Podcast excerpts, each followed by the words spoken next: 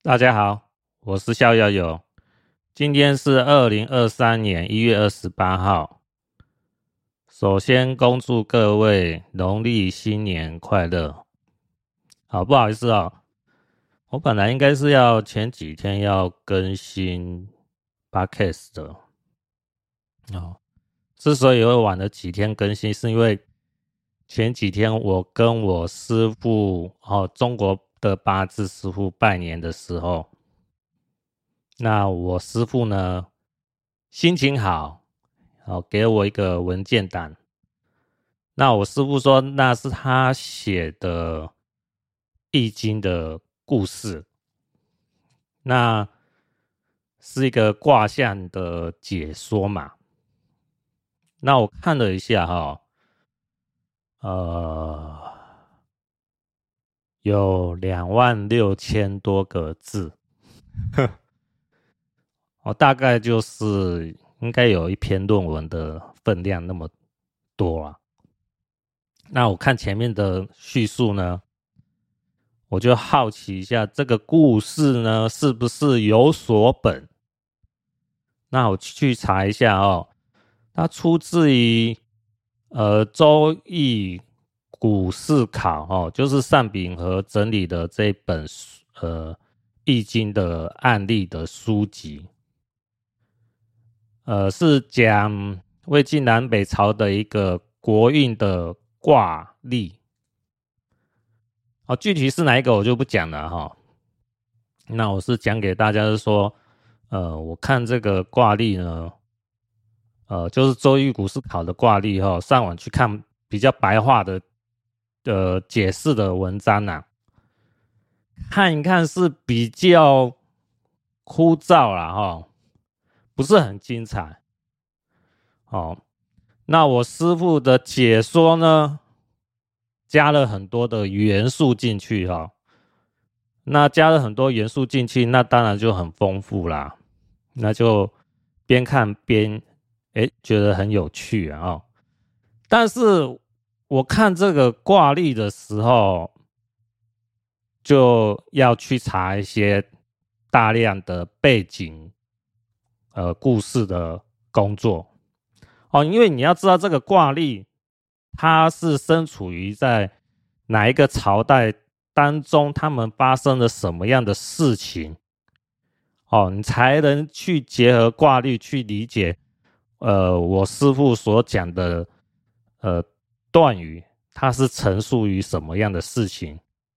啊，因为我师傅他是说一个古人很擅长易经的人，他去回答另外一个跟他问哦，这个国家的国运是怎么样的时候，那这个很厉害的易经高人呢，他在解说的时候会比较隐晦一点，就是点到为止啊。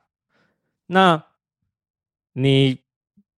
只是点到为止的话，如果我只是看这个点到为止的断语的话，会很难去融入进去这个情境当中，就不会说：“哎呦，这么神奇，怎么断的那么精准？”哦，那当然，这是我师父写的故事啊，哈，有可能有人会说：“啊，这个是事后诸葛解说嘛。”哦，你要这样讲也是可以的哦，啊，只是说不管怎么样，事后诸葛你也看不到啊，对不对？嗯，我个人感受是说，呃，我师傅借这个挂历呢，跟我讲是说，易经怎么去阐述，怎么去推演，怎么样去预测，哦，是教我这个背后。的逻辑思考的推论哦，那这个就是一个呃，就是我就是说收获蛮多的，然后当然我只是看前面一小部分哦，因为看到前面一小部分，我觉得嗯，那我要再去找相关的资料啊，那我就上网去收集啊，去下载啊，那。会花不少时间，然后，嗯，所以说本来前几天可能有那个心情要说更新 Podcast，后来就延宕到今天了。那因为前几天那时候我是有放假啊，放假一天啊，之后又要轮班嘛，吼，所以是说今天刚好有休假，吼，那我就来更新。哦，所以说不好意思啊，本来想是说过年。才过一两天我就要更新的，所以到现在才更新了哈。那跟各位说声抱歉哈。还有一件事呢，我要更正一下哈，我上一集有一个地方讲错哈，就是我讲到维生素 D 的事情哈。那时候我讲到的是说可以晒太阳，还有吃水果补充维生素 D 哈。晒太阳是对的哈，吃水果是有问题的哦，是错的哈。晒太阳是要怎么做呢？啊，我看文章是网络上的哈，他是这么讲的：要让你的皮肤直接照射到太阳哈，大面积的皮肤哦，要晒到十到二十分钟哈，建议每天都这么做了哈。才可以帮助你体内合成维生素 D。呃，这样子好，就是要大范围的面积晒到太阳的话，可能要穿成短袖短裤哈。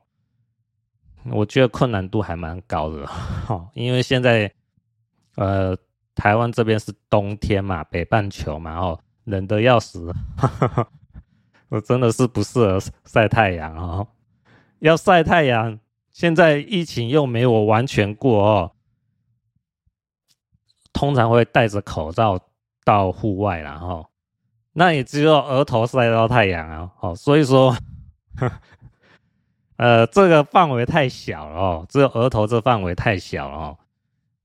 照理来讲，呃，可能会吃，呃，吃的话哦，补充会比较多啊。那要吃什么呢？啊、哦，我上网看是说黑木耳、鲑鱼、秋刀鱼哦，还有鸡蛋、牛奶、哦鸭肉、干香菇、猪肝哦，这个八个东西好像可以比较能补充到维生素 D 哦。那当然，如果你觉得要吃这些东西会比较不是那么容易的话，除了鸡蛋、牛奶 OK 以外，哈，其他不是说你很喜欢吃啊，哈，那我是觉得是说可以吃那个维生素 D 的那种，呃，好像是药片之类的，哈，那一片一片这样吃啊，哈，那当然不能超过剂量啊，哈。要问过医生，还有药师哦，询问过以后哦，再吃这个补充维生素 D 的药片之类哦。所以说我要更正一下，我之前讲到是说吃水果可以补充维生素 D 是错误的哦。还有我补充一下哦，呃，严立梦博士哈，呃，他有在最近两个访谈讲到维生素 D 哈。那我有把它再查出来哈，转成文字档，那再讲给大家哈。第一个是在路德哈，在十二月三十一号哦，就是去年哈，二零二二年十二月三十一号的节目哈的影片有讲到哈。那严立梦博士是这么讲的哈，你要结合具体的情况再去进行其他呃。比如说营养支持哈，就是维生素 D 三这个东西很重要哈。国外现在很多的实验都证实说，维生素 D 三是普遍缺乏的哦。那当你进行一定的补充哦，常规的补充的时候，它可以保护你的血管，同时也可以抵抗。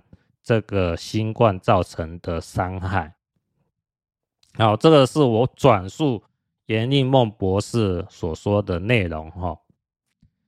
再第二个就是，呃，翻飞时间哈，翻就四方的翻了哈，飞就是张飞的飞哈，翻飞时间哈，在干净世界这个网站哈，就干干净净的干净哦，世界大同的世界哈。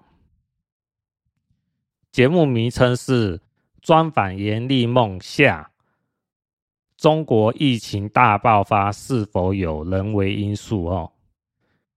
呃，在专访阎丽梦上集哈是有在 YouTube 哈有这一集，好像下一集被取缔以后就不能播放，所以他这位主持人哈方飞呢是把它放到干净世界来播放这个。影片，那我转述一下哦，这个是阎丽梦博士所说的内容哈。维生素 D 三这个东西挺重要的哈，就是大家可能比较会容易忽略的哈。它其实现在被证明呢哈，就是说很多人他的症状比较严重，呃，就是因为他本身缺乏维生素 D 三。那这个维生素 D 三呢，在人群当中也是普遍的不足哈。你可以去查阅一些资料，选择一个合适的量，不要过量哦。哦，在适当的情况下，有一定搭配的组合方式呢，呃，它是可以起到一定量的保护作用哈。那详细内容呢，还是要请大家哦去看，呃。翻飞时间的哦，十二月三十一号哦，就是二零二二年十二月三十一号这一集哦，专访阎丽梦夏，中国疫情大爆发是否有人为因素哈？然后去确认我讲的是不是对的哈？所以呢，这个维生素 D 三，我觉得它是成本很低的一个保护。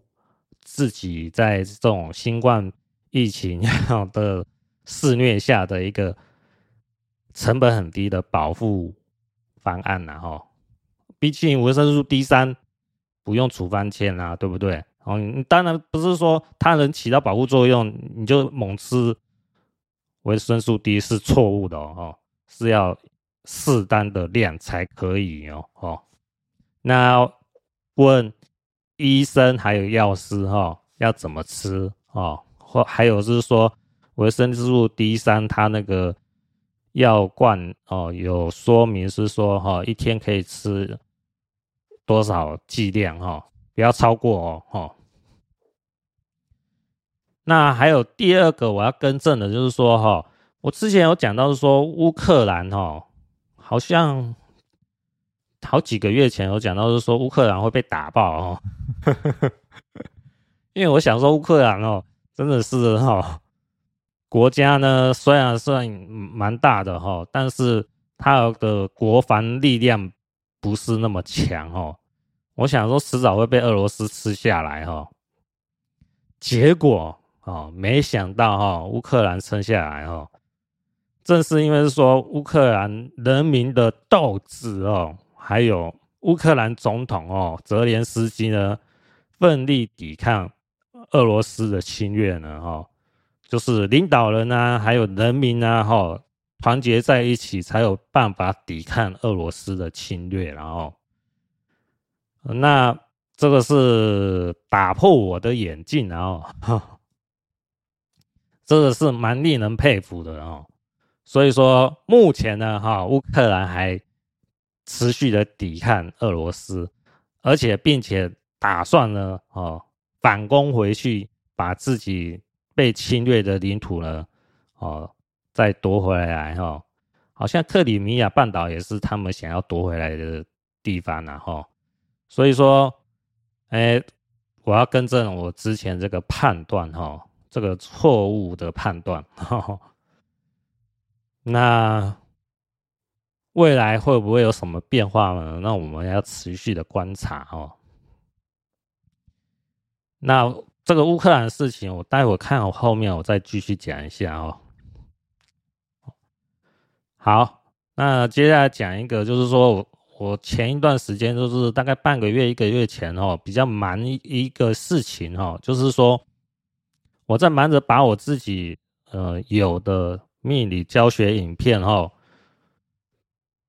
转有字幕的哈，就是说，一般你教学影片哈都不会附上字幕啦哈，因为附上字幕的成本蛮高的哈，不是说呃什么影片都有字幕啊，不是像像是说看电影都有那个字幕啊哈，那么方便没有啦哈。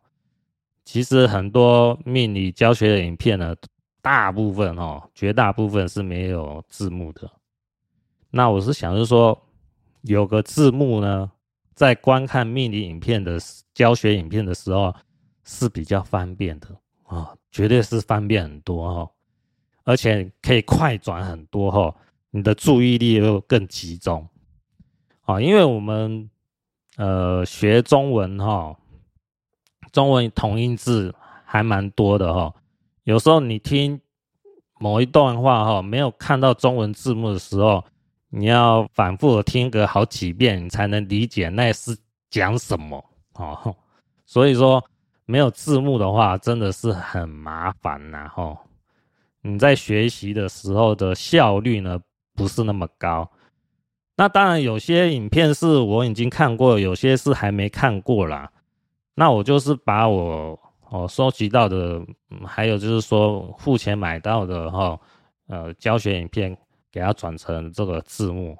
那转成字幕的话，当然我要找的是说最划算、最有效率的方案嘛哈。那我推荐给大家就是说哈，有两个软体哈，一个是剪映哈，是剪刀的剪哦，呃。放映的映哈，剪映然后这个就是呃中国制造的软体哦，它好用在是说它是免费的，啊，免费的当然好啊，对不对？是不是？要不然真的，如果你要用付费的话，说真的成本会蛮高的哦，呃。我有看到，好像中华电信如果转成一个小时的影片的字幕的话，好像要九十元台币哦。那现在好像是有优惠活动，是一个小时四十五块钱。好，不过尽管是如此哦，有折扣哦。如果你的影片的需求量很大的话，说真的，转下去也是不少钱的哦。所以呢，我目前呢是选择剪映哈，那我也转了，应该有个两三百个小时吧。我转的算是蛮多的哦，所以我就花那个时间去转转转转转哈。那效果呢，堪用。不是说这个剪映不好，是说，因为命理的教学影片，它有很多内容呢是有专有名词的哦，嗯，比如像是大六壬的六壬嘛哈，那它六它是分一一对哈，一二三四五六六，壬呢它变成的是人哦，人类的人哦，它就不是那个六壬的六壬呢。认这个字啊，它会变成人呐，哈，人类的人，所以它有些智慧呢，它转出来呢是，呃，跟你要学习的内容是有一段落差了哦。但是呢，你有一定的学习基础的话，你知道那个专有名词是代表什么意思哦。基本上看那个。同音字的时候，尽管不是翻译成正确的字啊、看到那个同音字还是可以理解啦哦。所以说，呃，我就给它转下去啊哈、哦。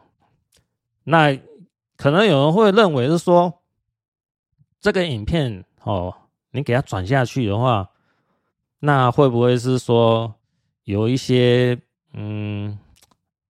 隐私啊，或是外泄的毛病，哈，我个人是觉得说，嗯，因为这个是说哈，比较专业术语的影片哈，命理影片哈，就算是上传到他的云端空间哦去作业的话，呃，如果对方有心人士要利用的话，也不是那么容易利用，然后因为这个是比较小众的哦，呃，命理教学影片是小众的，然后其实可能光是听哈那个命理影片哈。就会听到想睡觉啦。如果有新人要利用的话，我是觉得，嗯，影响有限啦。哈。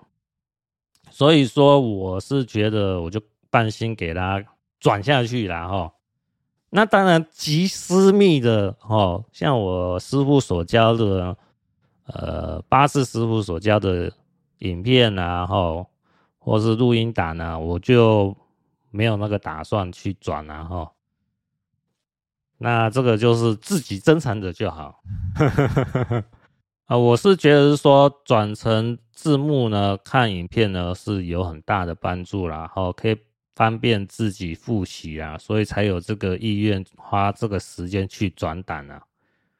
那这个剪映呢，好像可以提供两个小时以内的。转档哈，免费的哈，目前是这样的哈，之后会不会更改成收费，我就不知道啊。但是呢，大家也不用担心说哦，免费的就没有得用了啊，还是有免费的可以用啊。就是 Open AI 哈，开发一个叫 Whisper 的人工智能哈。自动上字幕的，哦，可以离线转档，那对个人的隐私呢，更大的保障，哦。那 Whisper 是 W H I S P E R，哦，W H I S P E R，哦，那它这个介绍呢，你到 YouTube 搜寻一下这个关键字呢，哈。再空格一个字幕呢，哈，就是 Whisper 字幕，哈，就有好几个影片的介绍了，哈，有热心的 YouTube 哦，介绍这个影片，哦，呃，介绍这个教学啦，哦，Whisper 的教学啦，哈，我是觉得还蛮好参考的，哦。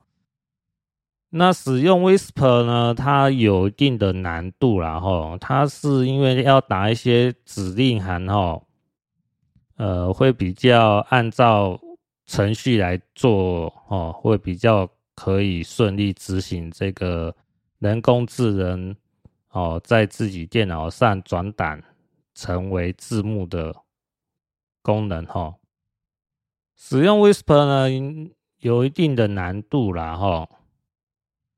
后来我是上网又在搜寻到哦，有使用 Whisper 的图形界面哈，它这个软体的名称叫 BU 丽丽哈，BU 丽丽哈，A B C D 的 B 哈，BU 丽丽哈，它是图形化界面的，呃，那更好用。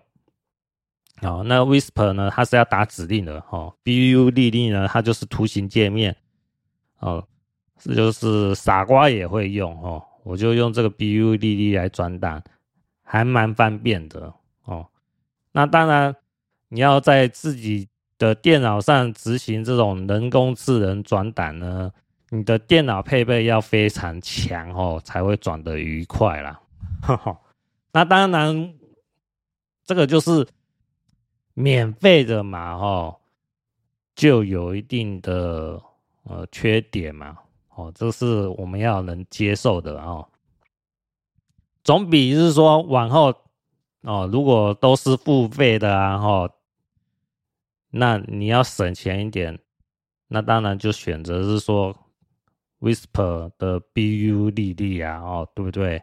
哦，那如果是用剪映的话，哈。好像一个小时的影片，大概十五分钟、二十分钟就转好了，很快啦，哈。啊，如果是说用 Whisper 的话，可能要一个小时的影片，大概也要快一个小时才能转好哦。你看这个效率真的差很多了哦。因为云端工作的话，哈，就是这对方的电脑啊，它都用伺服器啊，那一定都比我们家用电脑强啊，对不对？它转档速度也才会快啊，哈。那如果是说你自己家的电脑很强悍啊，哦，如果是用什么三零三零八零啊、三零九零什么之类的呃显示卡的话，哈，你的 CPU 又很强的话，哦，那当然是说在自己家转档会更方便了，哦。啊，因为我自己本身很少玩那种三 D 游戏哦，所以我组装的电脑都是小台电脑的那种套装的电脑然后，不是那种是自己组装的电脑然后。自己组装的电脑比较大台哦，我以前会组啦哈，然后比较占空间呐，然后大台的电脑又嗡嗡响，又风扇声很吵哦。后来我就比较喜欢是说买那种现成的小电脑哦，所以我是用 Mac Mini 哈 M1 的八 G 呃记忆体二五六 GB 的 SSD 哈。来转档然后我是觉得还堪用哦，不会说很烂然后转档还算堪用然后那这个是说。以备不时之需，哦，这个 Whisper 啦，哦，那我是觉得说可以推荐给大家使用哦。哎，如果你不是很在意，是说你的个人的教学影片呢，哈、哦，或者是说所收集到的啊、所付费到的呃那个命令影片呢，哦，嗯、你是可以考虑说剪映，然后我是觉得说还 OK 啦，哦，那。我会建议趁早去转档，然后避免是说过个一段时间，也很难说会不会突然就说要付费啦。那付费的话，那就很麻烦啦，对不对？你就要花钱啊，是不是？啊，所以说我就前一段时间就花这个时间去转自己所有的命理教学影片啊。啊，这是分享给大家哈。再来呢，我要讲一个事情哈，长平之战哈，呃，长宽高的长哈，公平的平哈，长平之战哈，是战国时代的某一场重要的战争哈，是秦国攻打赵国，就是秦国的白起坑杀赵国四十万。投降的士兵，这一场著名的战争，哈，长平之战。我觉得这个长平之战是一个很关键的事件，因为中共呢，我相信哈，中共肯定花了很长的时间去研究这场战争。为什么我这么说呢？这场。战争，长平之战呢，是两千两百多年前的战争。为什么如此的重要，会让中共研究这场战争呢？呃，我有收集网络上查阅一下哈，在两千零四年，哦，二零零四年哈，就有。一个电视剧，哈，叫《西风烈》，哦，呃，另外一个名称叫做是说《铁血长平》，哦，这是二零零四年的电视剧哦，哈，好像有三十集哦，演这场电视剧，你可能会觉得说，哎，这个拿一个过去的历史来翻拍，哦，是。中国常做的事情嘛，哦，你可能会这么想，是不是？哦，那我们再看一下哦，我又搜寻到哈，二零一七年二月二十一号，中央电视台央视，它发布一个纪录片，就是长平之战，哦，名称喋血残平哈，三个多小时的影片，各位都已经有电视剧了，央视又在公布这个纪录片，三个多小时，有那个必要性吗？而且很近代哦，很最近的事情哦，二零一七年哦，距现在也就六年前嘛，哈。我认为中共很重视这场战争，哦，这个两千两百多年前的战争——长平之战，中共非常重视。哦，为什么这么讲？不是说，哎，啊，你逍遥的说啊，拍两部呃影片哦，就是说中共很认真研究，会不会糊弄人哦？我不是这么讲，我们要看这一场战争的关键要素是什么。秦国攻打赵国，哦，那当然不是只是看这件事情而已啊，哦，还要看关键的重点哦。那个重点是什么呢？就是上党这个地方哦，上下的上哦，党派的党哦，上党这个地方，哦，上党这个地方呢是韩国的飞地哦。飞地呢，就是说不是跟自己国土连接的地方呐，哦，就是嗯，比如说哦，呃，台北、台中、高雄，那台北、台中、高雄，假设啦哈，台中这个区域呢，哈，某天哦被中共占领了，那台北和高雄呢，都还是中华民国的。那高雄这个地方呢，就变成飞地了，哦，因为台北是首都嘛，哦，那高雄这个地方就变成飞地了，哈，这个意思是说，台中被其他国家占领的话，哦，台北跟高雄就没办法连接了，那高雄就属于飞地，哈，就是高雄是中华民国的领土，但是跟台北呢没办法直接哦相连。那上党这个地方呢，哦，就是跟韩国的首都哦，本来是有连接在一起啊，哦，但是秦国攻打韩国哈，那攻打韩国的野王哈，就是野外的野哈，呃，那王者之风的王哈，哦，野王这个地方呢，呃，就让。上党呢，跟韩国的首都呢，哦，没办法相连。那上党这个地方呢，就变成飞地哦。那上党这个区域呢，对赵国来讲，对秦国来讲都非常重要。重要到就是说，秦国如果有上党的话，那秦国。随时都可以攻打赵国。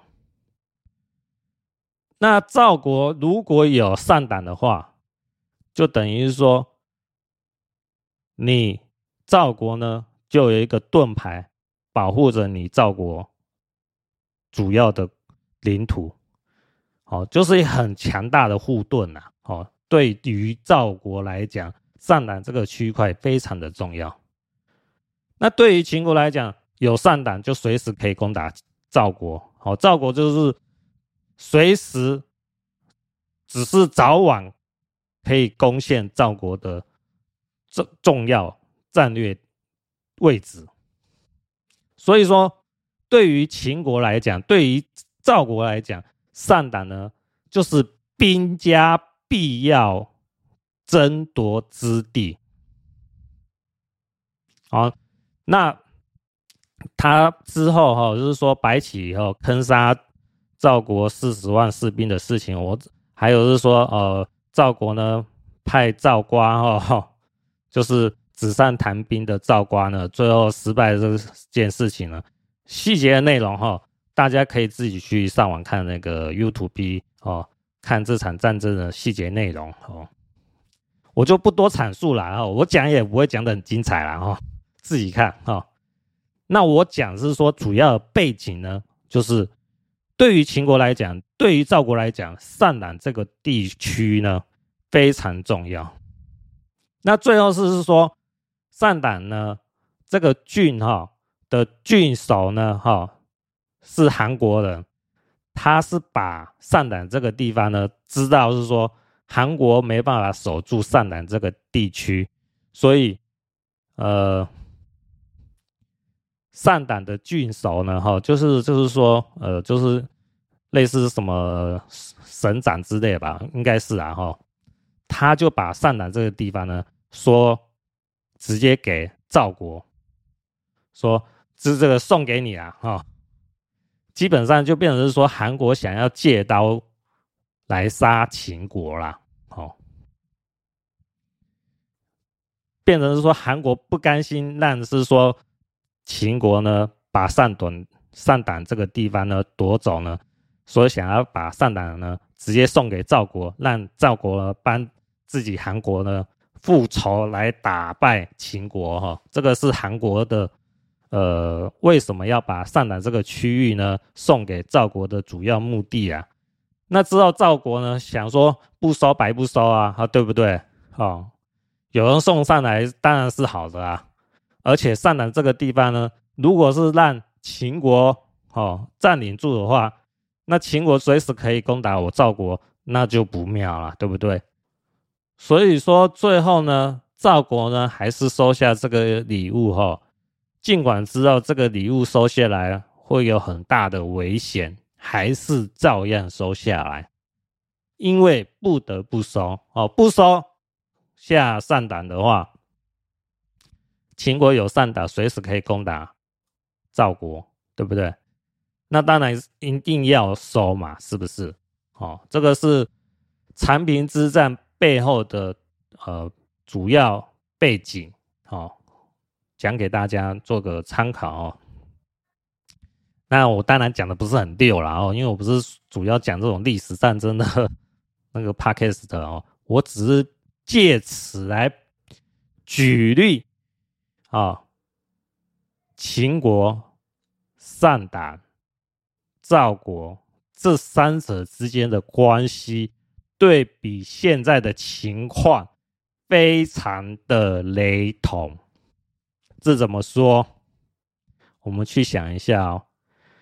秦国可以看成现在的中共，赵国可以看成现在的美国。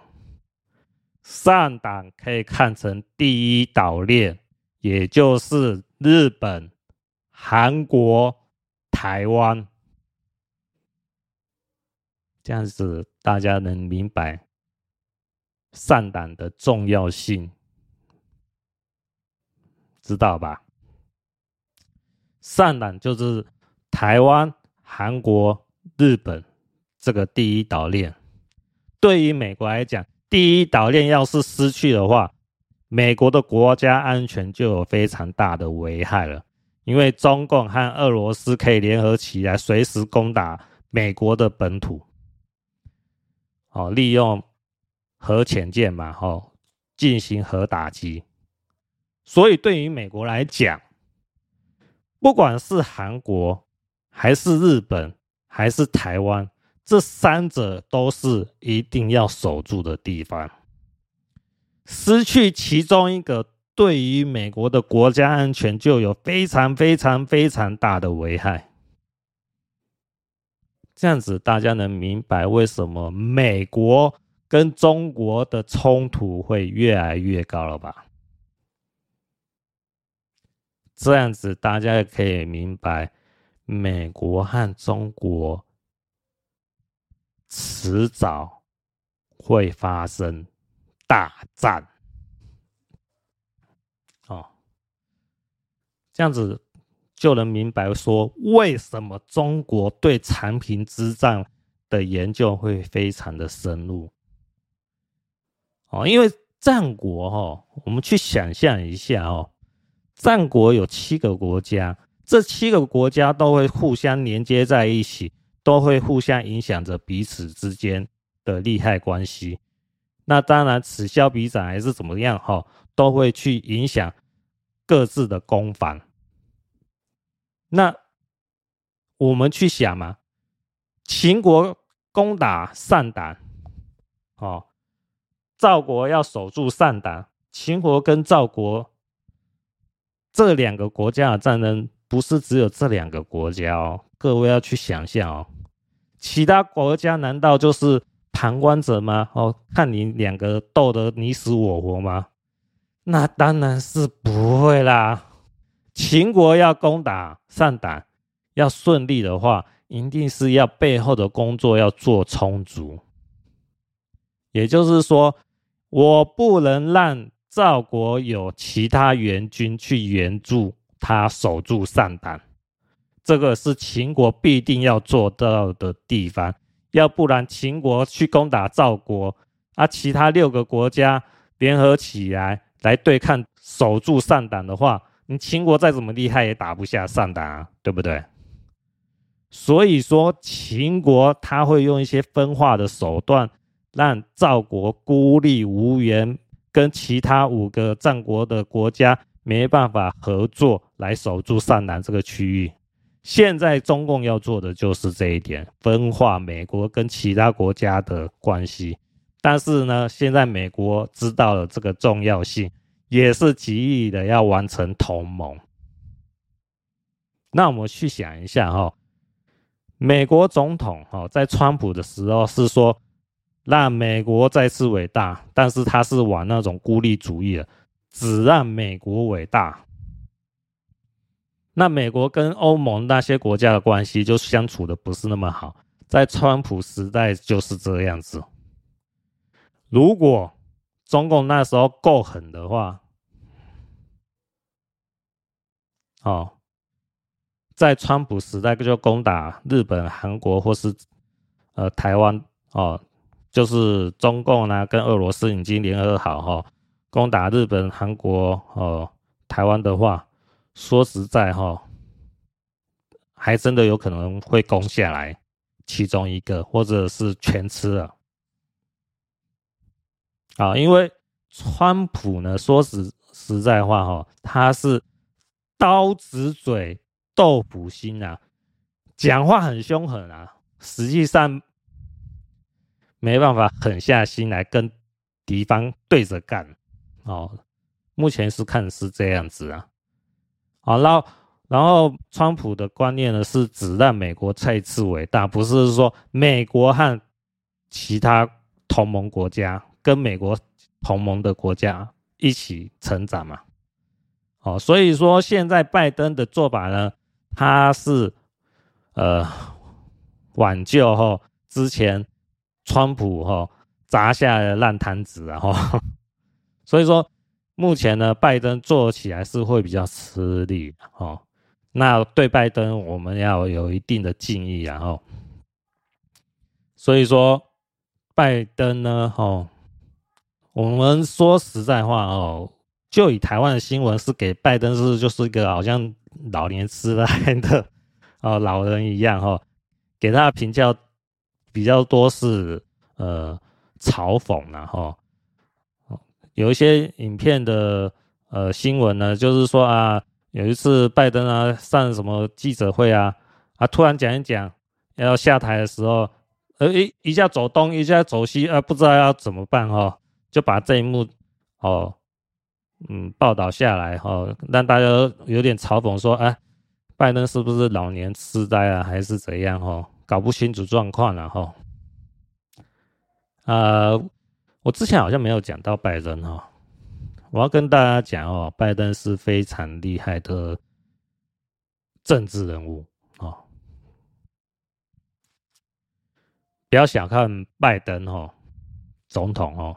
美国总统他算是很厉害的犀利角色哦，真的是不要小看他哦，他是一位老狐狸呀哦，我认为他所表现出来的糊涂哦，然后就是有点搞不清楚状况的一些，呃，有点被人人嘲讽的哈影片哈新闻哈。我认为比较有可能哈，很大可能是他装出来的哈，装的哦，让人小看他哦。因为我们看哦，拜登哦，支援乌克兰哦，绝对是正确的做法哦，因为。还有就是说，呃，拜登对其他大事，哈，就是就是对中共的策略，然后主要的方向的策略也没犯下什么大的错误，哦，所以可以评价拜登是大事精明，小事糊涂了，哦，小事糊涂是一个掩饰，哈，让外人小看他，哈，但是。拜登在大事情的决定上，目前来看是正确的。好，为什么我讲说乌克兰很重要呢？大家啊，我刚才有讲到是说乌克兰，呃，我之前判断哈，就是好几个月前我判断乌克兰迟早会被吃下来嘛，对不对？但是没想到乌克兰已经撑一撑，现在也快一年了，对不对？是很令人难以想象的嘛，哦。那当然，背后是因为美国和其他欧盟的国家、哈北约的国家呢，支援乌克兰呢，让乌克兰有力量去抵抗俄罗斯的侵略嘛，哈。那美国这个大方针呢，绝对是做对的。我们去思考一件事情哦，因为我们可能在过去几个月前哦。都还有可能会认为乌克兰呢，呃，会被俄罗斯侵略下来。那对俄罗斯的普京来讲呢，他吃下乌克兰，那当然之后还要借由乌克兰，然后去威胁北约的其他国家哦，波罗的海三小国啊，哦，芬兰啊、挪威啊，哈，这些国家哈。希望恢复往日的说彼得大帝的那种辉煌，然后那个就是普京做的大梦了哈。如果不那个乌克兰被吃下来的话哦，呃，普京做这个大梦并不是不可能成真哦哦。但是呢，现在乌克兰呢，普京吃不下来，也不能放着不管，因为乌克兰要反攻了。那乌克兰的反攻呢，对于俄罗斯和中共来讲呢，绝对是一个很致命的关键。哦，因为中共和俄罗斯本来以为啊，乌克兰撕下来后就可以完成他们哈统治东亚哦哦的大梦哦，统治亚洲的大梦。但是乌克兰没吃下来，俄罗斯和中共呢，他们要面对一个很大的问题是什么？腹背受敌啊！我们去想哦，乌克兰是在左边，中间呢就是俄罗斯和中共，右边呢就是日本。韩国、台湾、美国，对于俄罗斯和中共来讲呢，乌克兰当然不是只是乌克兰这个区域啊，哈，乌克兰它有背后的北约、欧盟这些国家的支持呢，去反咬着俄罗斯，所以说，对于俄罗斯和中共来讲呢，就目前来看。俄罗斯和中共没办法两边都打，他只能选一边。那现在呢？俄罗斯吃不下乌克兰，意味着他没办法吃下日本、韩国、台湾。哦，要不然日本、韩国、台湾，俄罗斯早就动手了。哦，那现在。俄罗斯和中共没有对日本、韩国、台湾动手，只是一些虚幻的说，哎，要军演啊，发射飞弹啊，然后跟那个朝鲜去演戏啊，哈，那都是属于，呃，我比较属于认为是说演的比较多啦，哦，当然不能说他没有他的威胁，哦，但是我认为他这种呃比较是像是说四强哦，就是实际上是外强呐哈，内其实虚虚的啦哈。对于俄罗斯和中国来讲呢，他们只能打一边。所以说，乌克兰反攻，俄罗斯不把乌克兰搞定的话，东亚这区块哈是绝对吃不下来的。哦，因为腹背受敌，乌克兰打哦，一方面日本、韩国、台湾哦，美国又在打右边的话，那你 俄罗斯就没搞头啊！哦，因为兵力一定会分散嘛。哦，那俄罗斯和中国要分两边打。那兵力分散怎么打？哦，那个资源还有后勤，然后要分两边走嘛。那绝对是哈，俄罗斯和中共没办法去承受的。所以对于俄罗斯来讲，一定要搞定乌克兰。所以说乌克兰哦，我们一定要去支持嘛，是不是？我们不要是说去嘲讽乌克兰哦，我们台湾人不要跟那么笨哈，去笑乌克兰，因为乌克兰如果守不住的话，台湾必定也守不住，这是一定有连带关系的哈。不要傻傻哎呦，想说乌克兰被被打败啊 啊，那个是哦东欧国家的事情，跟台湾没关系哈。如果乌克兰被俄罗斯吃下来的话哦。俄罗斯和中共就有余力来对付哦，第一岛链的日本、韩国哦、台湾了。那时候台湾一定会倒大霉，这是我们要看到的方向哦。所以乌克兰非常的关键。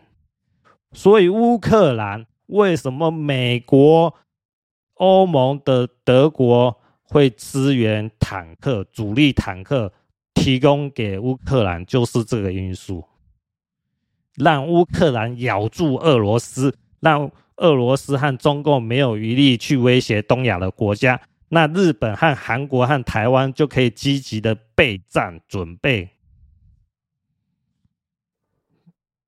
这个就是目前的大方向了。好，大家能理解吗？很关键哦，吼！我说真的，我们是说，一定要把大方向看清楚哦，就知道一个大局的走势是怎么样的哦。乌克兰只要守得住，甚至反攻俄罗斯的话，哈，东亚的局势就可以讲说是相对会比较平安的。哦，那这个就是我目前看到的方向了，哈。呃，大家做个参考哈，不一定是对，但是我是这么看的。那之前讲到说录的标题呢，我就不去训练了哈，因为如果病毒啦，还有军事这些标题念你也搞不好又要讲个可能快一个小时，太久。我就大概简单讲哦。现在病毒的事情呢，美国就要成立病毒起源调查委员会哈，然后中共的做法呢，他是讲是说江西啊、山东啦哈，又开始有全员核酸啊、封村的封村的情况哈，所以说我们不要去看是说哎什么去年十二月七号中共说什么新的防疫策略啊说。放弃动态清零哦，这个都是我认为我是虚晃一招啦哦。那当然说，呃，什么江西什么全员核酸什么这个新闻呢，好像有上到他们的热搜，有一点多亿人哦，引起很大的反弹哦。然后之后这个封村的情况又很快的，就是说这个公告呢很快的下架哈。那都是看风向的哈，中共会看风向哦，空看什么风向，就是看你这个中国人民哈。有没有被病毒吓到怕哦？哦，如果没有被病毒吓到怕哦，你就有反抗的那种念头嘛，哦，就是说动态清零就是走回头路啊，哈，不愿意配合，那没关系，中共的做法就是，哦，嗯，继续毒死你们这些中国人民，放更强烈的病毒，哦，或是让这个病毒的扩散更严重，让大家被病毒吓到，哦，不敢出门，然后反而会怀念啊。动态清零那一段时间多么美好，我们应该听中共的话哦。现在中共的做法就是大概就是这样哦，我猜了哦，我个人是这么判断的哦。你中国人民不愿意动态清零没关系哦，那我中共政府呢，我就躺平哦，让这个病毒哦，呃继续肆虐，死更多人哦，然后。那个中国的焚化厂哈，继续大排长龙排队烧火烧尸体哈，让你人民吓到怕，怕到不得不配合，怀念动态清零啊！最后，中共这样做法呢，就是军管嘛哦，跟军管没什么两样呐哦。这种军管最后呢，就是回到是说人民呢，就是听从中共的指示，要做什么就做什么哦，乖乖配合了哦。按你要活路呢，哦，就是去战争哦，要不然就生产战略物资哦，就是这样子，就这这两个方向哦，就跟以前那个秦国哈的做法了哦，你人民呢就是耕田哦，再就是打仗。啊，你其他什么活动哈，很难生存下去呀、啊。所以说什么呃什么纺织厂啊，呃美容业啊，或是卖一些物质呃那个生活用品的啊，哈，或者什么机械厂，一般跟生活相关的机械厂什么之类的哈，这应该都很难生存下来了，都要转行到就是说。配合生产战略物资哦，然后再来就是上前线去打仗哦，你才能有口饭吃嘛哈，要不然很难活下去啊。嗯，大概就是往那个两千多年前的秦国的思路走哦，这个就是 中国人民哦不得不面对的呃未来的情况然后。那再来是说，一月二十号哈，日本宣布新冠降为季节性流感。我看这个新闻讯息呢，是属于我认为是日本的缓兵之计啊哈。这怎么讲啊？因为我认为日本他可能提这个讯息呢，就是要让中共呢不要呃再持续的威胁日本的周遭海域哈，不要那么。让这个压力一直往上升，然后这怎么讲？那因为日本是说宣布为季节性流感的话，哦，中共呢就会期待是说，呃，中国产出来的新的奥密克戎哈，就是升级版啊，威力加强版啊，哈，如果能顺利到日本的话，哦，让日本死伤更惨重，哈，日本就更难承受，就是说。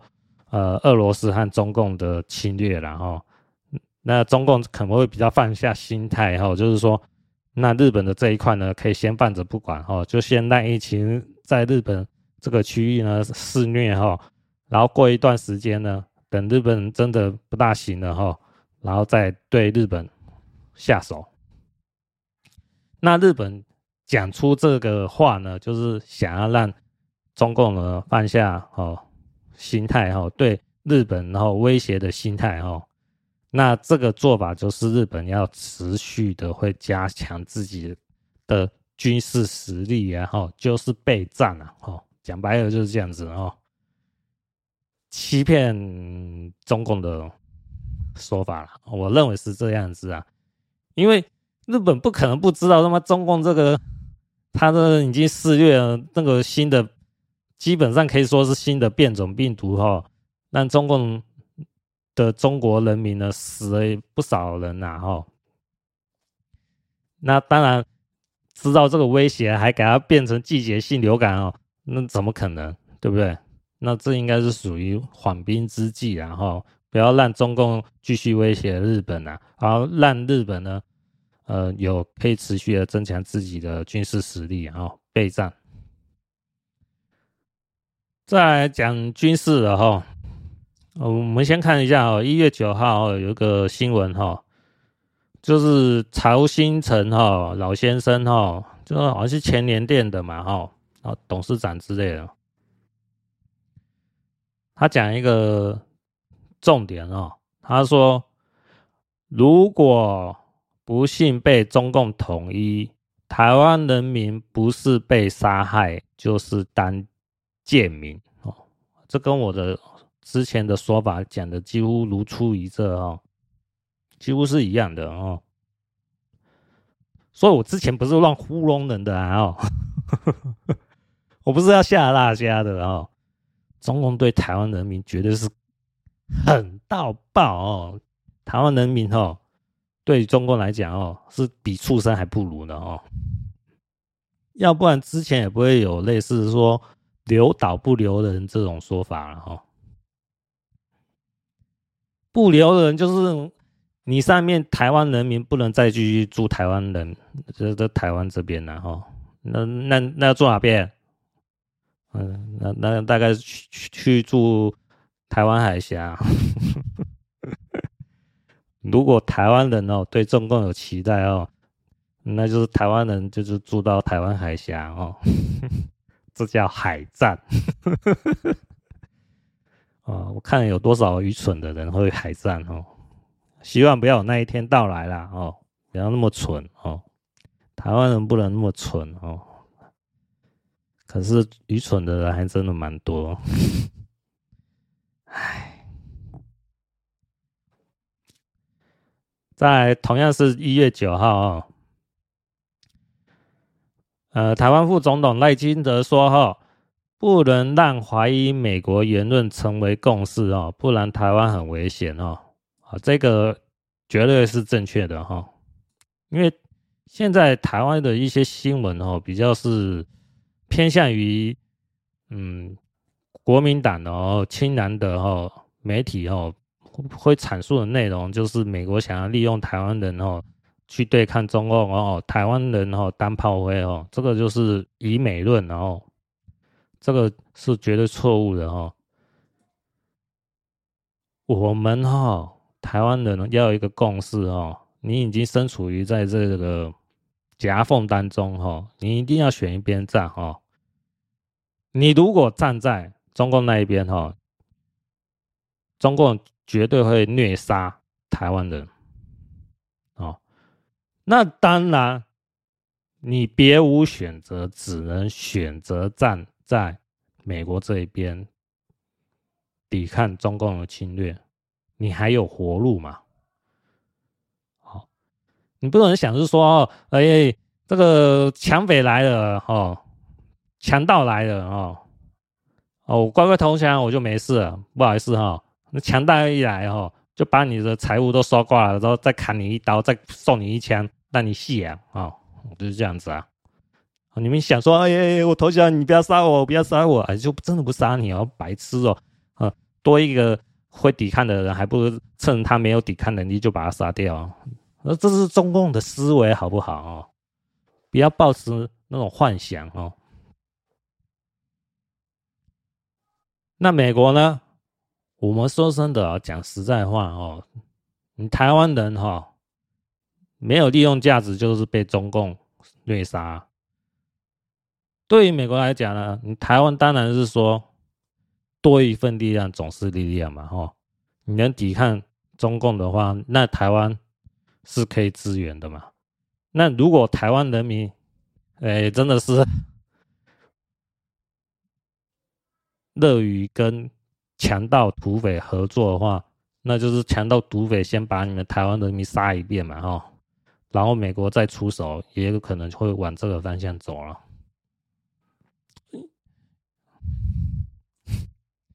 那就是，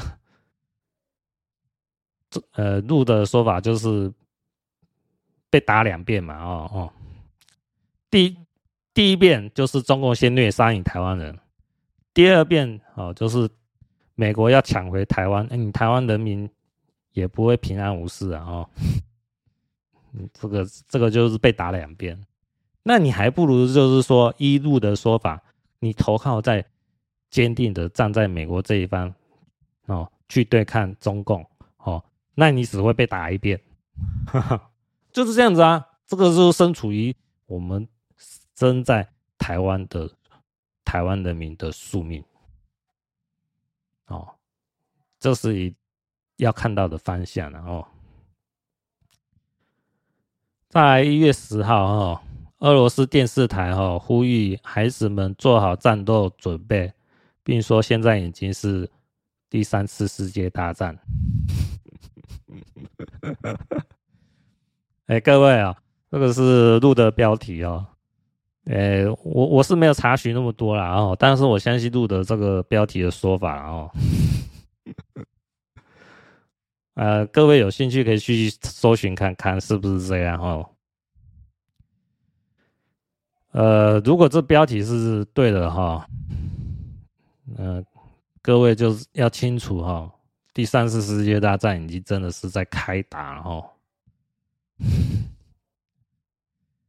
我我有之前不知道，好像有讲过哦。我我认为第三次世界大战，嗯哦，就是超限战的开打的开端哦，是在二零二零年一月哈，就是武汉疫情爆发那个阶段的哈，扩散到全世界，就已经算是第四第三次世界大战的开端了哈。如果要追溯于起源的话哈。火战的话，哈，火战的激烈点，我认为是二零二四年以后了，哈。所以二零二三年今年呢，就是很微妙的一年，哈。我在今天要讲 Podcast 的时候，哈，嗯，有看到一个标题哦，新闻标题，哈，呃，好像是下午一点多，哈，我是在 ET Today 哈的新闻云这边看到，哦。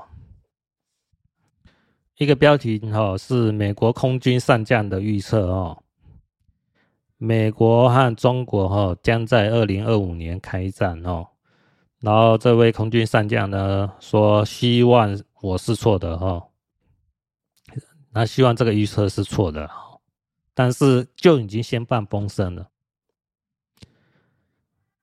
呃，这个跟二零二四年哈 之后会发生战争。很接近了哈，那我为什么讲是说二零二四年之后发生战争的可能性非常非常大哈？那因为是说二零二四年哈就进入新的悬空大运哈，大运是离火运哈，离为火哈，离为兵格哈，就是兵格就是战争的意味哦。哦，因为我们讲是说战争嘛，就是火战嘛，哦哦。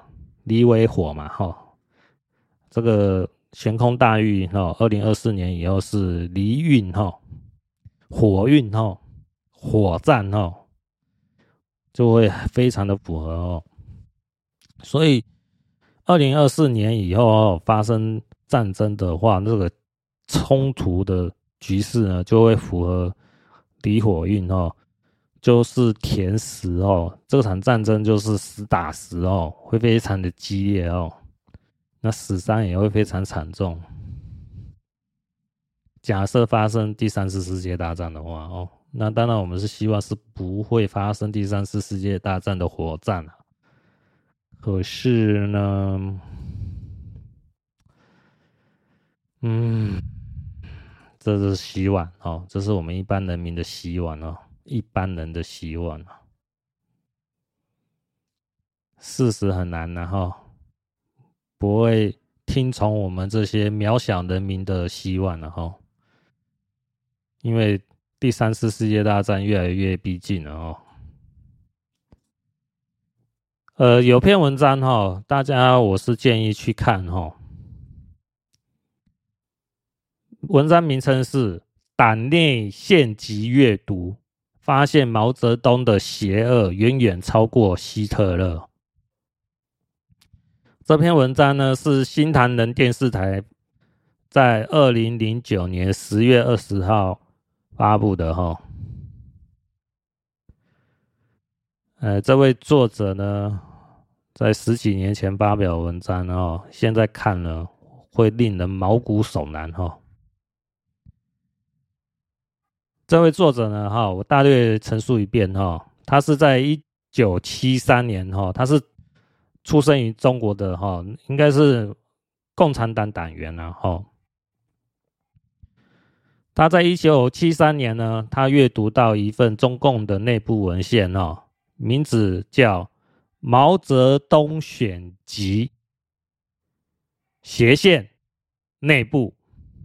好，这个我有去查一下哈，《毛泽东选集》是有的哈，它是有发表好几本哦，哦，它这大大概有四册哦，但是我们是看到是发表于。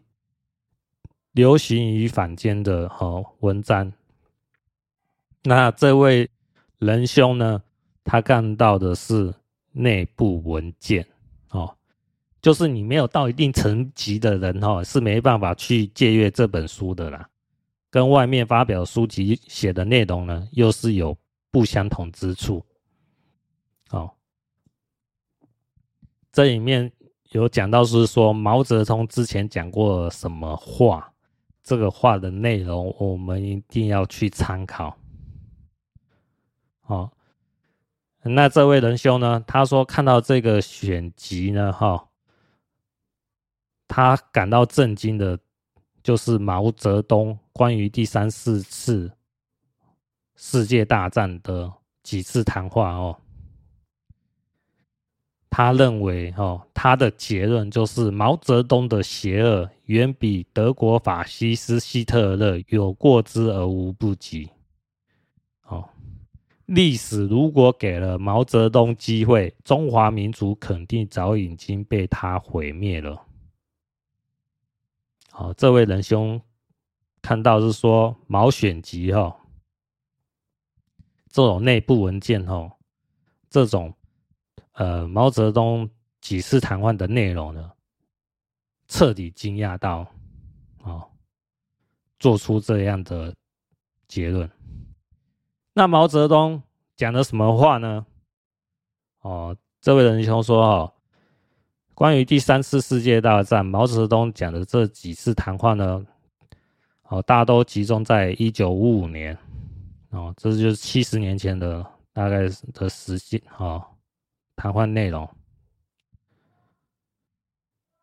它的大概内容呢，是分成了五件事哈，大家要仔细听哦，很重要哦。这我个人判断是很重要的。之后我再讲为什么很重要。那我讲一下哈，第一件哈，毛泽东说世界大战并不可怕。第一次世界大战打出来一个社会主义国家苏联，第二次世界大战打出来一个社会主义阵营，第三次世界大战如果爆发，就可以实现世界大同。就以这一点来看的话，哈，毛泽东希望发生第三次世界大战，因为可以实现共产主义统一全世界。哦，我是这么分析啊。第二个，毛泽东说，第三次世界大战应该早打，大打，打核战争在中国打。哦，在中国打核战争呢？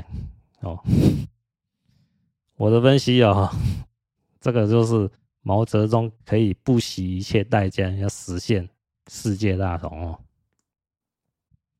第三个，毛泽东说，第三次世界大战如果爆发，我建议苏联假装做官，由我来带领中国人民把美国军队吸引到中国战场，我们同美国军队打常规战，战争扩大滚雪球，然后我们假装败退，逐步把美国军队投引入中国内地，使美国军队陷入人民战争的汪洋大海中，从而迫使美国向中国战场投入主力部军队。当美国将主力军队投入中国战场后，请苏联向中国战场突然投射原子弹，将美国主力军队一举歼灭在中国的战场上。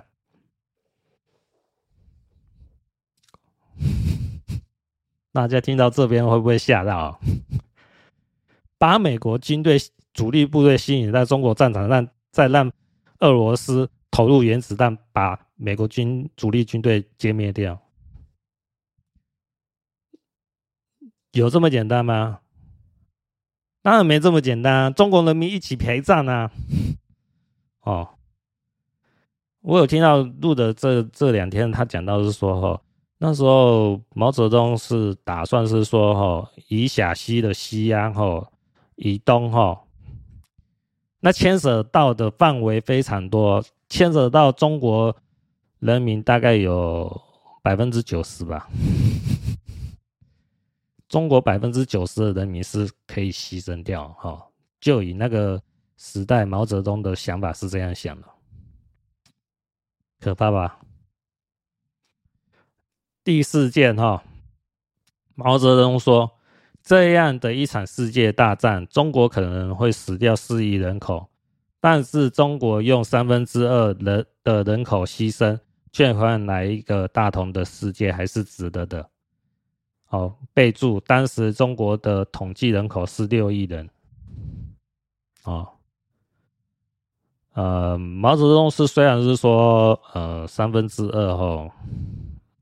呃，四亿人口，各位，四亿，这个不是讲，不是钱呢，哈，是人命哦，死四亿人哦，嗯，就我们去想象一下哦，哦，一家三口的爸爸妈妈、小孩一个儿子，哦，这三个人只有一个人能活下来。这个就是毛泽东的战略，大战略，牺牲中国人民的大大战略。第五件事情，毛泽东说：“死掉四亿人，还剩两亿人，用不了多少年，中国又可以恢复到六亿人口了。”我解读这一段话，哈，是毛泽东不把这些。死去的四亿人当做人了哦，剩下的两亿人哦，就是像牲畜一样哦哦，因为男欢女爱啊哦哦，在船上生孩子啊，又把人口一下补足回来哦，就跟跟跟猪啊、牛啊、羊啊、哦鸭子啊、鹅啊、哦很厉害鱼啊差不多了哦。就是被杀掉的那些畜生呢，哦，还可以利用剩下来的畜生继续繁衍下来，又可以长成那么多的畜生。我如果之前有听过我讲过单位老哥，就是说中国人就是应该被管，就像牛羊、牛马一样被管哦。其实他内内在心心理想法就是他已经变成牛马一样了，哦，就是自己。已经变成畜生一样，希望被中共管了。你看中共的洗脑策略可以洗到台湾来，有多么可怕？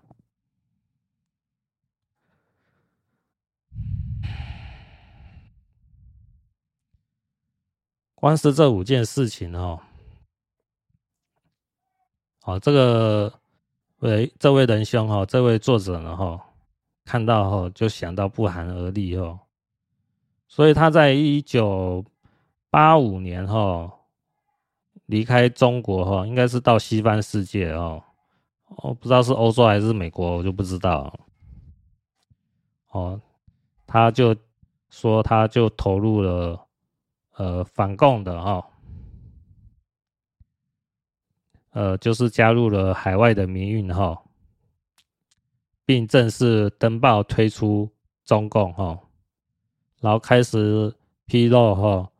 呃，第三次世界大战哈、哦，毛泽东准备牺牲四亿人口的文章哦，他自己说哈、哦，应该可能是在一九八五年后，可能一九九零年代那时候写这相关的文章。他自己讲说，那时候网络没有现在如此发展哈，壮大哦，新闻自由，报道发行量有限哦，更可能因为人微言轻哈，也有可能是人心已经麻木了哈。毛泽东准备牺牲四亿人口的中国人，这个惊人的内幕竟然激不起一丝浪花。确实曾经令我悲伤，这真的是一件很悲伤的事情哦。因为那时候他发表这篇文章，可能一堆人把他当做疯子来看待。可是现在我们来看，你会觉得是说，干，这真的我要讲出脏话，干，真的会发生。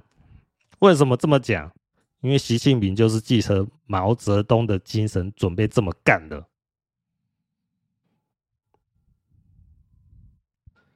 哦，这两天录的讲哦，录的说哦，习近平哦，就是打算要掀起哦第三次世界大战。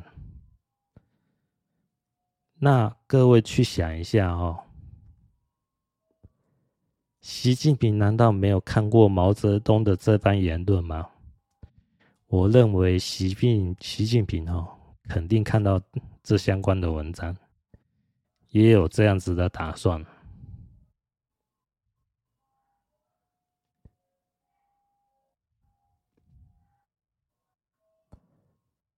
那现在中国人民大概有十四亿人哦，这是中国的说法了哈。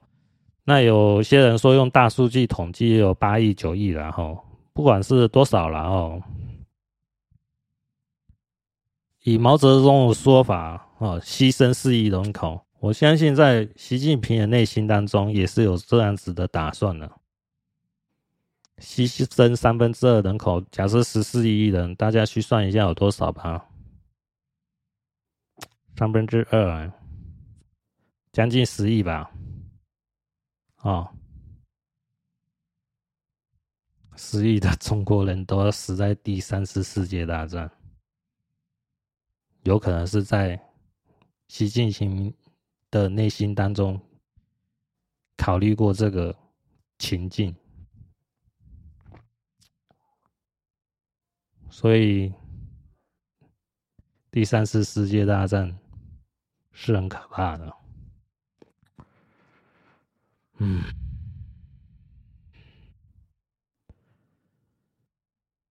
这篇文章哈，二零零九年发布的哈，没想到十年后哈，二零一九年哈，就有人讲过哈，二零一九年。大概十一月、十二月的时候，可能就是新冠病毒开始在扩散，在武汉那个时候。十年前没人重视这篇文章，十年后大家一起承受这个苦果。哦，并不是没人警告我们中共要做这种恶事哦，只是我们都忽略掉。大家一起去承受这种中共哦恶意示范新冠病毒扩散到全世界哦这种苦果哦，这是我们要去承担的，嗯，也是我们要面对的哦，嗯，讲起来是蛮沉重的啊，但是呢，我们就要去心想，哦。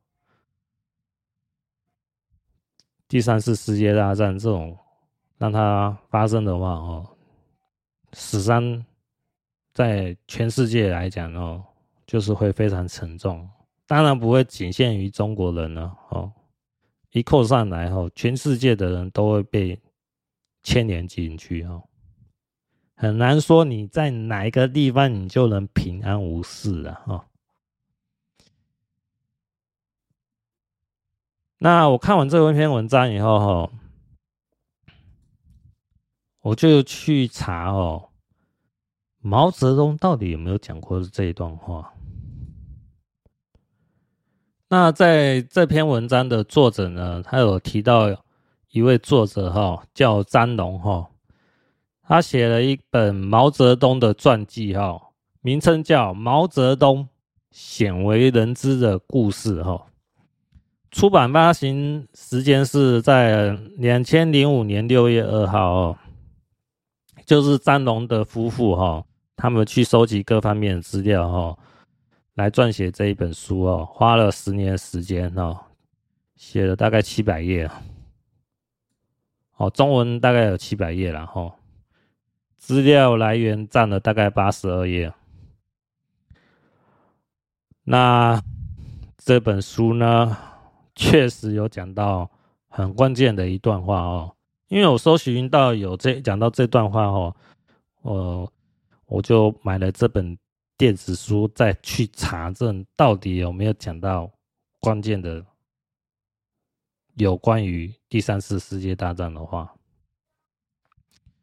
哦，那我在这本书呢，哦，搜寻到标题讲到大跃进，中国非死一半人不可，哦，标题是这个，我找到关键的话，哈。是这么写的：毛泽东多次说过，为了他的目标，他准备以无数中国人的生命作为代价。一九五七年，他在莫斯科对苏联领导人说：“为了世界革命的胜利，我们准备牺牲三亿中国人。”好。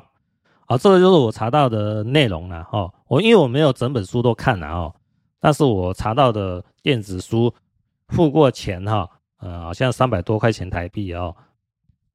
为了证实有讲过这一段话哦，呃，就买这本书。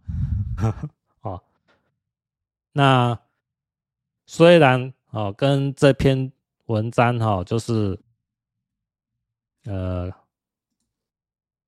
党内县级阅读发现毛泽东的邪恶，哈，远远超过希特勒的作者说四亿人，哦，相差一亿啊，哈。但是以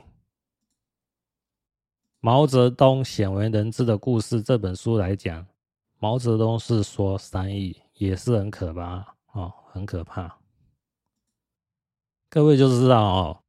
我是认为哈，毛泽东有说过这样子的话哦。那习近平呢，就是继承毛泽东的思维呢，想要实现毛泽东这种世界大同的社会主义统一全世界的邪恶野心。哦所以，我们呢，要从此可以看到，是说中共的邪恶，要更坚定的站在美国哦，还有欧洲这些国家这一边，西方自由民主阵营哦。那我今天就讲到这边，下集再见，各位，拜拜。